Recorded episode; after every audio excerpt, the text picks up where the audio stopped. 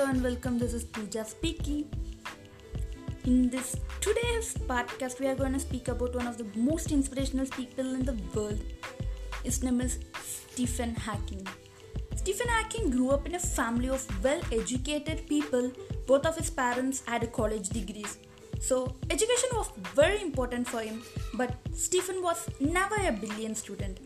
He had not able to read properly until he was 8 and despite his average performance in school, there was something about him that teachers recognized. Believe me, the teachers are the one who can easily find the inner talent of the children. They knew there was hidden genius deep inside him. He was never very interested in schools. He was more fascinated in what was happening outside and spent most of his time inventing new things while in school, Stephen was nicknamed Einstein. When Stephen was 17, he went to the Oxford University to study physics and chemistry. And believe it or not, while at the university, Stephen was incredibly lazy and had barely worked half an hour. He found his first year very boring. When a reporter asked him about this, he was saying like I'm not proud of this. I'm just describing my attitude at that time, which I shared with most of my fellow students. After finishing the graduation from Oxford University, he went to Cambridge to further his study in cosmology. Cosmology is the study of space. But soon, Stephen started having some strange physical symptoms. His speech started to slur. He was clumsy he would often strip fall down. At first, he was not paying much attention, but his condition was getting worse rapidly. After making a series of tests, it was diagnosed that he was in the early stage of amyotrophic lateral sclerosis the part of his brain responsible for the muscle control was shutting down.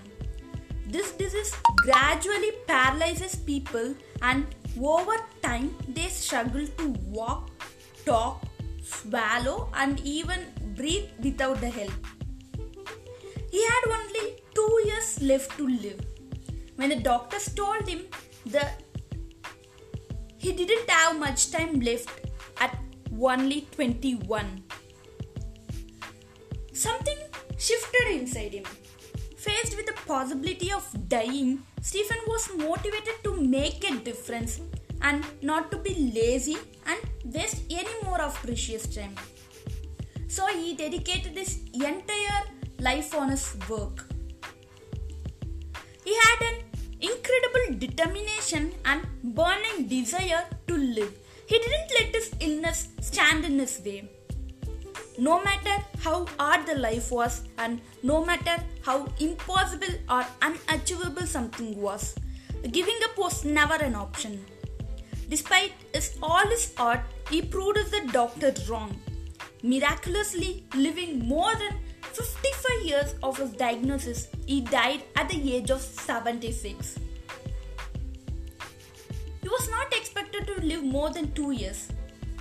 As the disease spread, Hawking became less mobile and became using the wheelchair. Talking grew more challenging, and in the 1985, an emergency tracheotomy caused his speech loss. A speech generating device constructed at the Cambridge combined with a software program served as his electronic voice, allowing Hawking to select his words by moving his muscles in the cheek. All my life, I have been fascinated by the big questions that faces and have tried to scientifically answer to them. If, like me, you have looked at the stars and tried to make sense of what you see, you too have started to wonder what makes the universe exist. This was the speech given by Stephen Hawking. It is waste of time to be angry about my disability. One has to get on with life and I haven't done badly. People won't have time for you if you are always angry or complaining. And he continued. I relish the rare opportunity have been given to live the life of my mind. But I knew I need my body that will not last forever. When faced with the possibility of an early death, it makes you realize that life is worth living. And there are a lot of things you want to do. He became one of the most recognizable, unique, and admired scientists of all time. His incredible work on black hole and origin of the universe changed the way we think about this science.